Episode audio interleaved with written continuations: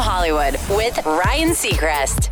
Pete Davidson and Ariana Grande had quite a whirlwind romance in 2018, going from single to engaged to single again in about five months. And Pete has been pretty quiet about what led to their split, but now seems to be hinting that it came down to Pete being all in anytime he's in love. He tells Paper Magazine if you're in a relationship, you're just supposed to make that person feel as special as possible. Sometimes when you put so much on someone, it overwhelms them and they don't know if they can keep up with it. So it's very off putting to some, something I had to learn in a past relationship, which sucked to learn through that person, but it makes you better. Those are the words of Pete Davidson, who is now apparently happily dating Kaia Gerber. That's direct from Hollywood.